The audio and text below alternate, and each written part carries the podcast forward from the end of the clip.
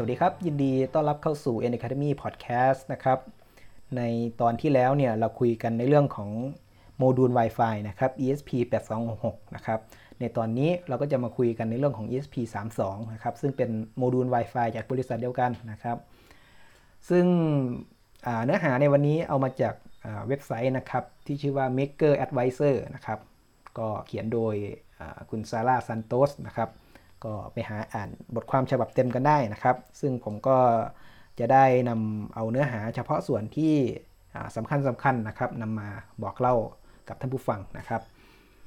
เดี๋ยวเริ่มกันเลยนะครับ อี เอส พี แปดสองหก เนี่ยเกิดขึ้นเมื่อปีสองพันสิบสี่นะครับแล้วก็หลังจากนั้นสองปีนะครับก็เกิดชิปโมดูล อี เอส พี สามสิบสอง ขึ้นนะครับเกิดขึ้นเมื่อปีสองพันสิบหกนั่นเองนะครับในส่วนของ ซี พี ยู เนี่ย อี เอส พี แปดสองหก เนี่ยจะรันบน ซี พี ยู Single Core นะครับที่ความเร็วแปดสิบเมกะเฮิรตซ์ นะครับในส่วนของ อี เอส พี สามสิบสอง เนี่ยจะรันบน ซี พี ยู Dual Core นะครับนะความความเร็วหนึ่งร้อยหกสิบเมกะเฮิรตซ์ แล้วก็สองร้อยสี่สิบเมกะเฮิรตซ์ นะฮะก็จะเห็นได้ว่า อี เอส พี สามสิบสอง นี่ทำงานได้เร็วกว่านั่นเองนะฮะในส่วนของนะ จี พี ไอ โอ นะครับหรือว่าขาใช้งานเนี่ย อี เอส พี สามสิบสอง นะฮะก็จะมีขาใช้งานทั้งหมดสามสิบสี่ขานะครับแล้วก็ อี เอส พี แปดสองหก เนี่ยจะมีขาใช้งานสิบเจ็ดขานะครับก็ชัดเจนนะครับว่า อี เอส พี สามสิบสอง เนี่ยมีขาใช้งานมากกว่านะครับในส่วนของโมดูลแปลงสัญญาณอนาล็อกเป็นดิจิตอลนะครับ อี เอส พี สามสิบสอง นี่จะละเอียดกว่านะครับในเรื่องของ resolution เนี่ยโดยที่ อี เอส พี สามสิบสอง เนี่ยจะมีค่าความละเอียดนะฮะของโมดูลแปลงเนี่ยที่สิบสองบิตนะครับ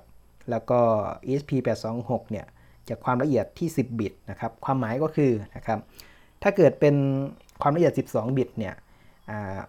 เราจะเราสามารถซอยนะครับอ้าวมองง่ายๆว่ามันใช้ไฟเลี้ยง สามจุดสามโวลต์นะฮะเราสามารถซอยระหว่างศูนย์ถึง สามจุดสามโวลต์เนี่ยออกเป็น สี่พันเก้าสิบหกชิ้นนะครับอันนี้คือสิบสองบิตนะครับ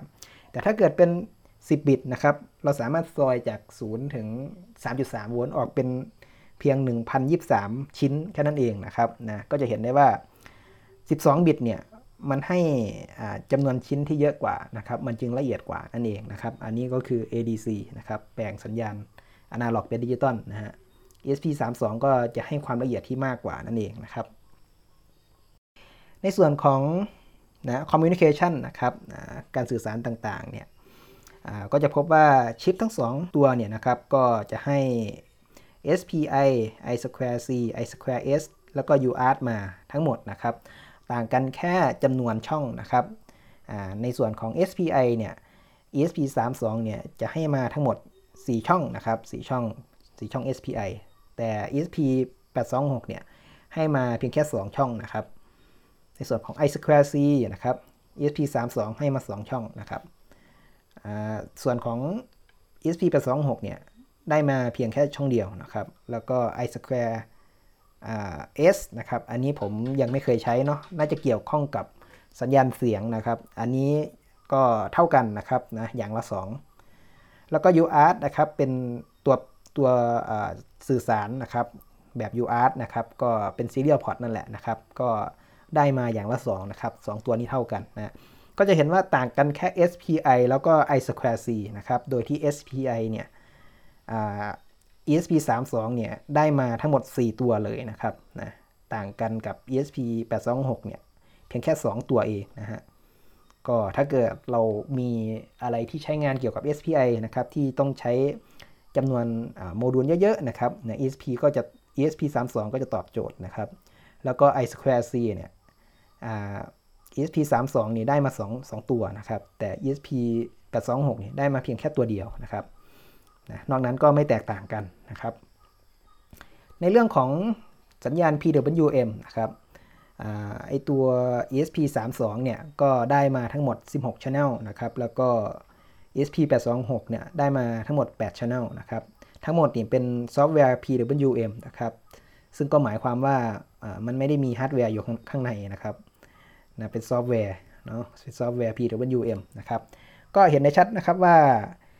อี เอส พี สามสิบสอง เนี่ยให้จำนวน channel ที่เยอะกว่านะครับนอกจากนั้นแล้วนะครับ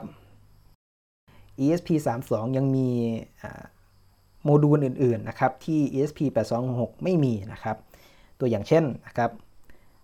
บลูทูธนะครับบลูทูธเนี่ยจุดเด่นเลยนะครับถ้าเกิดงานของทุกท่านนะครับมีมีที่ต้องใช้บลูทูธนะครับ อี เอส พี สามสิบสอง นี่ตอบโจทย์นะครับแล้วก็ อี เอส พี แปดสองหก นี่ไม่มีเลยนะครับท่านต้องมาใช้ อี เอส พี สามสิบสอง เท่านั้นนะครับ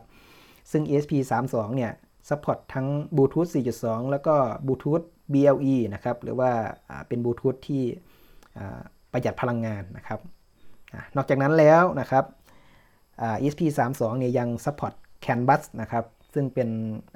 ระบบการสื่อสารที่อยู่ในรถยนต์นะครับนะถ้าเกิดนำ อี เอส พี สามสิบสอง เนี่ยไปประยุกต์ใช้ในด้านรถยนต์นะครับก็จะตอบโจทย์ตรงนี้นะครับนอกจากนั้นแล้วนะครับ อี เอส พี สามสิบสอง นี่ก็จะมี Touch Sensitive Pin นะครับความหมายก็คือเป็นขาที่ใช้ในการต่อกับเซ็นเซอร์นะครับตรวจจับการสัมผัสนั่นเองนะครับนึกถึงเวลาเรากดปุ่มแล้วก็เป็นปุ่มสัมผัสนั่นแหละนะครับนะ อี เอส พี สามสิบสอง เนี่ยก็จะซัพพอร์ตตรงนี้นะครับแล้วก็มี Built-in Hall Effect Sensor นะครับอันนี้ก็จะเป็นเซ็นเซอร์ที่ใช้สำหรับวัดสนามแม่เหล็กไฟฟ้านะครับสนามแม่เหล็กไฟฟ้าก็จะมีประมาณนี้นะครับก็จะเห็นได้ชัดเจนว่าในแง่ของประสิทธิภาพแล้วก็โมดูลการใช้งานเนี่ย อี เอส พี สามสิบสอง เนี่ยก็จะชนะ อี เอส พี แปดสองหก ไปซะทุกด้านเลยนะครับนะก็เป็นเนื่องมาจากว่า อี เอส พี สามสิบสอง เนี่ยเป็นเกิดที่หลังนะครับก็จะได้มีการพัฒนามาจาก อี เอส พี แปดสองหก นั่นเองนะครับแต่ด้วยความสามารถที่เยอะกว่านะครับด้วยโมดูลที่เยอะกว่านะครับก็จะทำให้ราคานะครับนะของ อี เอส พี สามสิบสอง เนี่ยแพงขึ้นนะครับเท่าที่ผมสำรวจนะครับจากเว็บ Shopee นะครับนะ อี เอส พี สามสิบสอง เนี่ยก็จะราคาประมาณที่สองร้อยบาทนะครับในส่วนของ อี เอส พี แปดสองหก ก็จะประมาณสักเก้าสิบห้าบาทนะครับก็ครึ่งต่อครึ่งนะฮะในเรื่องของความเหมาะสมนะครับความเหมาะสมในการนำไปใช้งานนะครับถ้าเกิดเราไปใช้งานในงานของ ไอ โอ ที ทั่วไปนะครับนะที่มีการติดต่อกับเซ็นเซอร์นะควบคุมรีเลย์อะไรไม่มากนะครับก็ที่สำคัญก็ต้องไปดูที่ขาแหละครับขาใช้งานเนี่ยว่าจำนวนขาของที่เอาเราไปใช้งานเนี่ยมันพอหรือเปล่านะครับถ้าเกิดเพียงพอนะครับ อี เอส พี แปดสองหก ก็น่าจะตอบโจทย์ตรงนี้นะครับเนื่องเนื่องจากว่าราคามันไม่แพงนะครับแต่ถ้าเกิด อี เอส พี แปดสองหก เนี่ยจำนวนขามันไม่พอนะครับต้องขยับไปที่ อี เอส พี สามสิบสอง แล้วแหละนะครับแล้วก็ในเรื่องของลักษณะงานที่เป็นจำเพาะเจาะจงนะครับอย่างเช่นว่างานของเราเนี่ยต้องการใช้บลูทูธหรือเปล่าถ้าต้องการใช้บลูทูธเนี่ยก็ต้องมาที่ อี เอส พี สามสิบสอง เท่านั้นนะครับในส่วนของการพัฒนานะครับไม่ว่าจะเป็น อี เอส พี แปดสองหกหก เองนะครับหรือว่า อี เอส พี สามสิบสอง เนี่ยก็จะใช้ซอฟต์แวร์ในการพัฒนาเหมือนๆกันนะครับนะอย่างที่ผมลองเนี่ยก็จะใช้ Arduino แล้วก็ MicroPython เนี่ยก็ทั้งสองชิปเนี่ยก็ยังสามารถใช้โค้ดตัวเดียวกันได้อยู่นะครับก็ยังไม่เห็นข้อแตกต่างอะไรนะครับสำหรับงานอื่นๆนะครับก็ต้องไปเจาะดูในรายละเอียดทีหนึ่งนะครับว่าชิปตัวไหนจะเหมาะสมกับงานของเรานะครับสำหรับเนื้อหาในวันนี้ก็จะขอจบไว้เพียงเท่านี้ก่อนนะครับถ้าเกิดอยากจะอ่านเนื้อหาเต็มๆนะครับทุกท่านก็สามารถเข้าไปที่เว็บไซต์ maker advisor dot com นะครับแล้วก็พิมพ์ในช่องค้นหาว่า อี เอส พี สามสิบสอง vs อี เอส พี แปดสองหกหก นะครับก็จะเจอบทความนี้เขียนโดยคุณซาร่าซันโตสนะครับก็หวังว่าจะเป็นประโยชน์นะครับสำหรับเนื้อหาที่ Academy Podcast ได้นำมานำเสนอทุกท่านในวันนี้นะครับสำหรับในตอนต่อไปนั้นจะเป็นเรื่องอะไรนะครับก็รอติดตามนะครับสำหรับตอนนี้ก็ขอจบไว้เพียงเท่านี้นะครับขอบคุณทุกท่านที่ให้การติดตามรับฟังนะครับสวัสดีครับ